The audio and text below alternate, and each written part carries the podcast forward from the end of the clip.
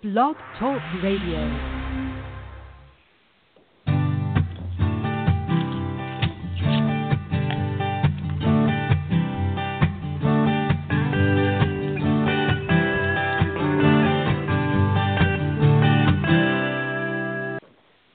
Good afternoon, everyone. This is Beth Bond coming to you live from the Southeast on Speaking of Green, the weekly podcast that is a production of Southeast Green. I am your hostess and curator of sustainable news at Southeast Green, and today we are continuing our conversation on Solarize Decatur DeKalb.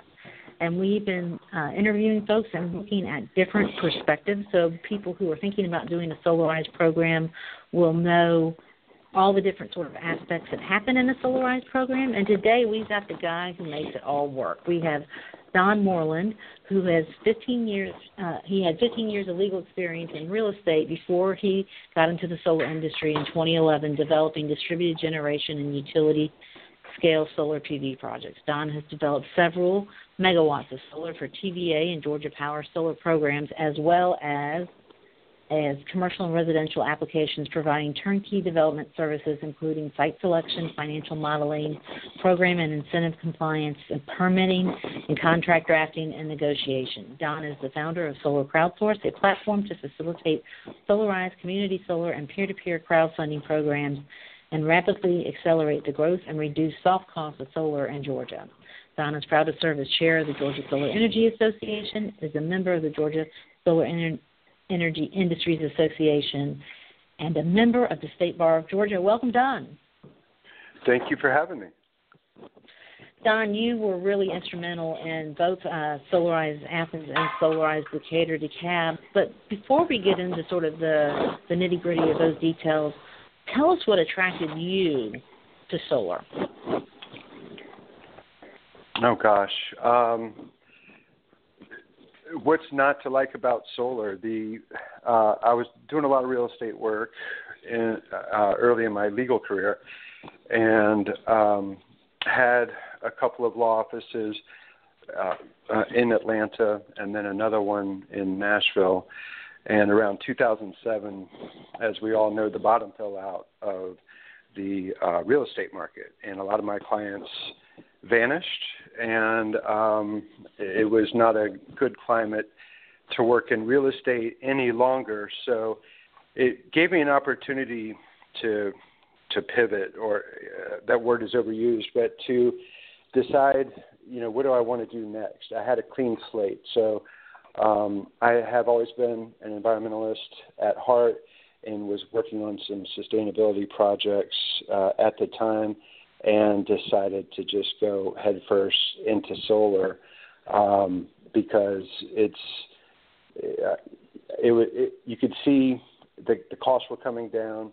It was being more widely adopted. The policy environment was improving, and uh, it's clean, renewable energy.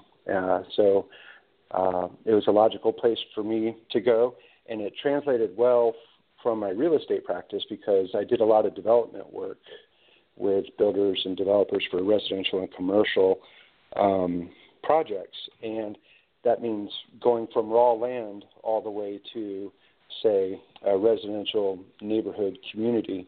And in, in doing that development work uh, and the experiences with zoning and permitting and et cetera, uh, it, it translated really well to developing solar projects, uh, especially utility scale solar projects. So in 2011, I very serendipitously met with Russell Seifert of Creative Solar USA, and that was uh, when Georgia Power started to purchase energy generated from solar as part of their um, uh, renewable energy mix of, of their portfolio. And um, I worked with Creative Solar on developing those projects while Creative Solar did the construction. So it was a really good fit, and we had a lot of success together. Awesome. Well, and then you sort of morphed into the Solarize program. So before we get in um, once again to the details, which you know I'm going to just totally geek out on, tell us about where Solarize programs evolved from. Well, they began um, with the Department of Energy. They were looking for ways to reduce the costs of solar, particularly the soft costs of solar. So through their Sunshot initiative, they were giving grants out to to certain applicants um, who would buy into this idea of group purchasing or bulk pur- purchasing and using economies of scale to achieve lower prices and therefore wider adoption of solar. Um, so, uh, from my understanding, it started in Oregon in 2009, and uh, they had a very successful program out there. And the Department of Energy used that as a template for more grant opportunities for other regions around the country and states like North Carolina and uh, New York, Massachusetts, Connecticut. I know all took advantage of that, and they have had very successful solarized programs as well. Um, uh, I would say there's been at least over 200, if not 300, solarized programs around the country thus far, and there's more popping up all the time. And um, it's been a, a pretty well proven model, um, and it, it's worked, and it's gotten solar on the rooftops of more houses than I would imagine otherwise would. Well, and I think that um, folks who've been involved in solarized programs um, would absolutely agree. Um, as I like to tell folks, people just really, I mean, they understand what a panel is per se, but they don't necessarily know what it means to them to get it actually on their house. And that's the beauty of the solarized program because there's so much education um, involved in the program. So there were there was a solarized program down in Tybee and then you partnered with uh, Environment Georgia and uh, Georgia Interfaith Power and Light to launch Solarize Athens. Why did y'all choose Athens? And the Georgia Climate Change Coalition. Um, Thank you. Why did we choose Athens? That's a good question. It was a um, it was a logical place to start. Athens is a pretty progressive town and um, you know, it was the first time we had ever done a solarized program uh, with a particular model that that we employ. And I know that Environment Georgia was already doing work up there in Athens. In fact, Environment Georgia had a solar town hall meeting um, in Athens uh, before the program began. And what they did is they got the residents and the community members in the room and and talked about various ways that the community can adopt solar. Um, and Solarize was one of those. Um, I was at that event and met with some of the leaders of the city of Athens and Clarke County, and um, kind of one thing led to another, and the program was born a few months later. Now, and in both Solarize Decatur DeKalb and Solarize Athens, having local government on board, even though they weren't formally included in the program, was critical to success. Yes. Yes. Oh, yes, most definitely. Um, the, the the little coalition that we formed with Environment Georgia and GIPL um, has been very fruitful. However, there's no way you could just go into a community and, and run one of these programs by yourself. Um, you need, in in my mind, to be a successful program, you need deep community engagement at all levels um, as much as possible, and that includes reaching out to other stakeholders, inclu- including different government departments and entities and other nonprofits in the area. And I, I'm not going to go. We're not going to go deep and dive into permitting because Casey, when I interviewed you, Casey, we spent like 30 minutes talking about permitting. But um, mm-hmm. can we take like a 30,000 foot look at uh, permitting and like what possible solutions could happen in advance? Yeah, permitting has turned out to be a big issue in doing a solarized program. Um, first of all, local communities, uh, you know, solar is rather, rather new to them, and unless they already have a solar zone, zoning ordinance or some kind of solar permitting process in place, then solar is just kind of adopted into whatever regulatory scheme that they already have. And it might not adequately apply to an actual building structure, and it might not apply well toward an accessory structure. So, special attention should be paid to how solar uh, exists in their in their regulatory scheme as it exists right now, and then how can we take that scheme and modify it to where we can do a streamlined permitting process? There's there's certain things, especially with residential solar, that um, where you should not require a structural permit for for a rooftop solar array, as long as it's built on a code compliant structure and it has UL certified and pre-engineered materials that come along with it.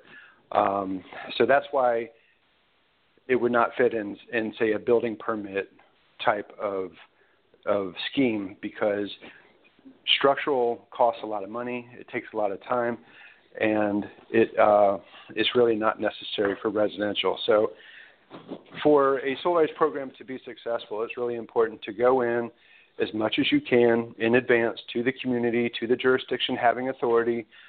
Take a look at what their permitting processes are. Sit down with the with the building officials, and you know basically educate them about what options are out there, um, uh, at Georgia Solar Energy Association, we adopted a streamlined model permitting process that um, they found very useful in Athens and uh, also to some extent in Decatur and some of the other jurisdictions in DeKalb County. So, um, and it's really a win-win for everyone. It's a win for the installation company and for the customer because if a streamlined permitting process is in place, then they can get their permit faster and cheaper.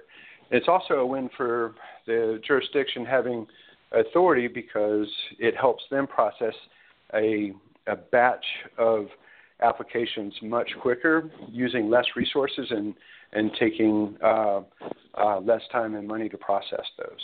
So if, if you can get in the community in advance, iron out the permitting situation, um, and and have it streamlined for the installation company as well as the permitting office, then it, it'll it'll certainly help aid in a successful Solarize program. Now, we know we had a bunch of surprises in the Decatur DeKalb area. How how was the city, well, Athens slash Clarke County? How how was the process there? They were really proactive actually. Um, they worked with us to uh, to see what options were out there. There was actually the um, uh, Chattanooga had adopted a model streamline permitting process a few months before, and and talking with those guys really helped the city of Athens uh, work through how such a process would work within their regulatory scheme. And having seen a local community already implement this and hearing all the good things about it, they were really proactive in adopting one of their own. Well, that's great. So, you know, because that is sort of not what it all happened in Decatur DeKalb despite our best efforts. And we won't go into that, but it's nice to know that there is a possibility for new permitting process. I felt like, like even where when we, we were well prepared, it just didn't happen the way we were hoping. Well, in Athens, we had uh, Andrew Saunders was really pivotal, pivotal up there, and um, I think it, to have a leader or a champion that works with the local community um, and the government to help spearhead the effort and really push it through it was was very important and I think we got that in Athens and maybe you know, when we approached Decatur and some of the other jurisdictions in DeKalb County, uh, I don't know if we had that that leader, that that person that was carrying the ball for us all the way through the process.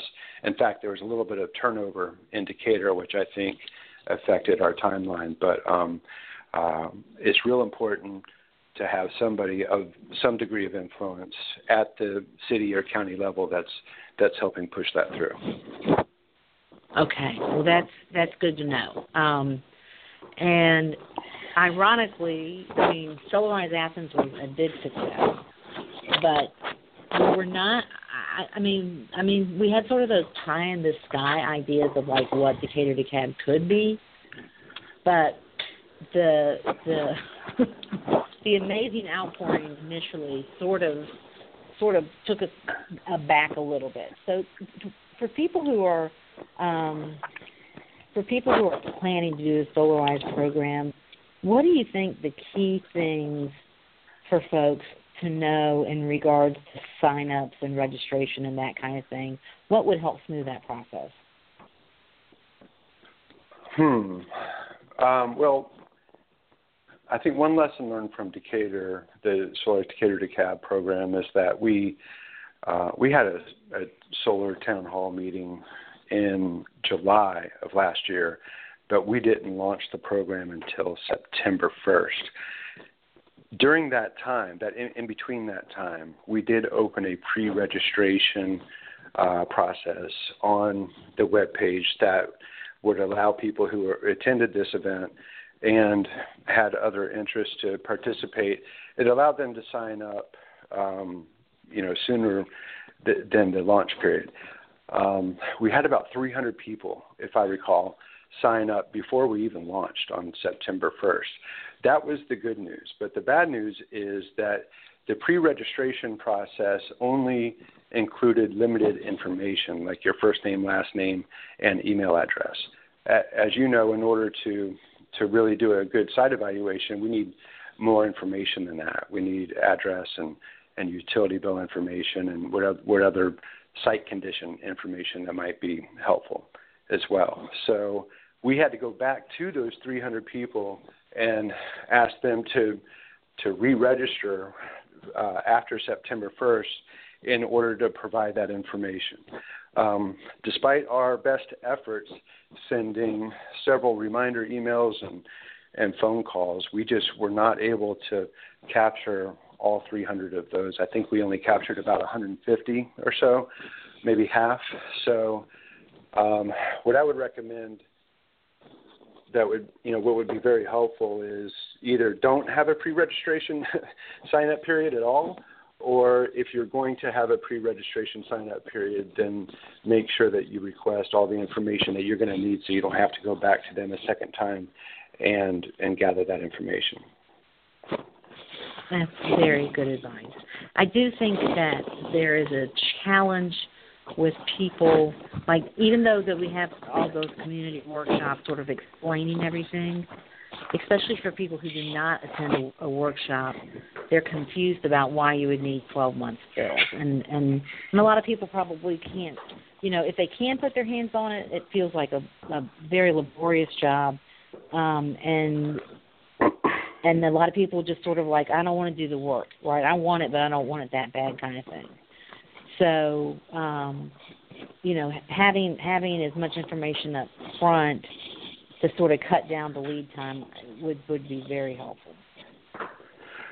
Oh, tremendously so, and you know that's also helpful for the uh, selected installer. So, in our case, once a participant submits their information, that information is immediately passed on to uh, the installation company, and the more information you can get them, at that initial stage, the the farther they're going to be in their process and the more productive their conversations are going to be with the customer. But there is, you know, there's a point where too much information uh, you're requesting on the front end will actually turn people off. You know, I mean, you you want to have it simple enough to where you're going to engage people and people will sign up but not too detailed where they're going to get discouraged and just uh, turn it off and go somewhere else. So there's a, a fine line there that you have to balance, and um, and uh, you know we're figuring out as we go through these programs through trial and error um, how to best a- achieve those. So um, one of the things we implemented with Solarize Decatur DeKalb is having a part of the um, submittal form where you could upload copies of your bills, or you you could upload a spreadsheet of your last 12 months information, and and then you know being able to pass that information over to the installation company was very helpful. And um, that's all very very good advice. So let's. I mean, I think we've sort of covered this, but in, in sort of a comparison contrast to bring back old English terminology, in regards to challenges and successes, were were they the same for Athens and Decatur DeKalb, or were they different? You know, t- tell us about how that that sort of worked out because there's a learn. I don't. I want people to realize that there is a learning curve, even if you've done because of the community aspect, right? Oh yeah, you learn more every time. You know, every time you do one of these, you learn lessons and you try to improve on the process. Uh, I would say the challenges were were a lot of the same challenges, though. Um, um, you know, for Athens, we had one selected installer that did both residential and commercial. For DeKalb, because it was such a large ge- geographic area with many many uh, cities within, we decided to bifurcate that, and so therefore we selected an installer for residential, and then we selected another installer for commercial. Um, that that does complicate things, and it creates more of a challenge on the front end. But after we were able to implement those processes and and get things squared away, then things I think ran pretty smoothly um, after that the biggest uh, challenges that we had in Decatur, as you know, and I know you know we don't want to go into this too much, but the permitting it was really uh, uh, very much a challenge because in in Athens, you know, we've got Clarke County. They have their unified government, Athens Clarke County, and so that one government pretty much handled 80 to 90 percent of the permitting applications, whereas in Solarize Decatur DeKalb, we have you know Decatur, Avondale Estates, Clarkston, Dunwoody, uh, a number of different uh, places that all have different requirements. And as as much you know, uh, we, we tried our our best to get through to some of these folks and concentrating our efforts in Central DeKalb. Um, uh, but still, it it, wasn't enough, and we didn't get the streamlined permitting in place in time to make it as smooth as we, uh, as I think we wanted to. Well, and I think the other thing is, is, is you know, because it also included City of Atlanta and DeKalb. DeKalb actually, I think, in regard to permitting, that was like the easiest conversation, but it took a while to get them to sit down and focus on it. And I think that was the big challenge there. The City of Atlanta, they had done a lot of work up front on the permitting process, but you know because they hadn't really had a hands-on sort of the, Department of Sustainability, you know, was doing a lot to sort of help it, and there was a lot of input. But it's you know, it's one thing to talk about it theoretically. It's another thing when you know your engineer or your solar installer shows up at City Hall, the permitting office, and so that was you know so even though city of atlanta had you know very aggressively tried to solve problems that would would come up it still ended up being a bit of a surprise there more on the inspection side than on the actual permitting side so um exactly the metro right. area the, the permitting process is you got to carry it all the way through inspection and approval it's not just the upfront application, whatever information that they require for approval. It's it's the whole process as you as you uh, highlight there with Atlanta. Yeah. So, um, any other challenges and successes you think people should know? Um, I think commercial outreach is surprisingly difficult. You know, we have done these two solarized programs, and um, the overwhelming majority of the participants who actually signed contracts were residential. Um, we did a lot of outreach in both Athens and Decatur DeKalb, and even became members of the Decatur Business Association and went to their events and uh, talked to the Chamber of Commerce and um, all kinds of things. But that type of outreach for this type of program is uh, it's more complicated. There's more people involved. Um, decision making takes a lot longer. Um, uh, and you know those sales cycles are just uh, so long and complex that it's I think a lesson there is, is that you either have to have somebody specifically dedicated for commercial outreach and education, um, or just you know maybe not do commercial at all, just concentrate on residential. I think those are lessons that we've learned and that we're you know going to carry over into new solarized campaigns to make sure that we have specific focus on the market that we're trying to reach. Okay, so we are over time. I'm just want to let you know we've got, but hopefully we can take a couple more minutes because I want you, I want you to brag. Tell us about the success. well, um, let's see. For Athens, we had 700 people sign up, and we had 335 um, contracts for a total. I'm sorry, 75 contracts for a total of 430 kilowatts. For Decatur DeKalb, so far, we have another month of, of folks to actual sign contracts. But so far, we've had 84 contracts uh, for a total of 594 kilowatts. Um, so that is, um, in my mind, an amazing success for the state of Georgia, where we have low electricity rates and and really zero incentives available from the utilities or any tax credits or anything of that nature. Um, so I think we're real proud of that success. And between the two, according to GeorgiaEnergyData.org, um, we have, through those two programs, um, taken a part in uh, over 50 percent of the residential installations in the state of Georgia since 2015. So that that is something that we are very proud of. Wow, that's really awesome. So making making the soup might be a little messy, but the the results are well worth the effort, right? That's right. That's right. And so um, we are in the processes of revamping the, the Solar Crowdsource platform to make it more user friendly.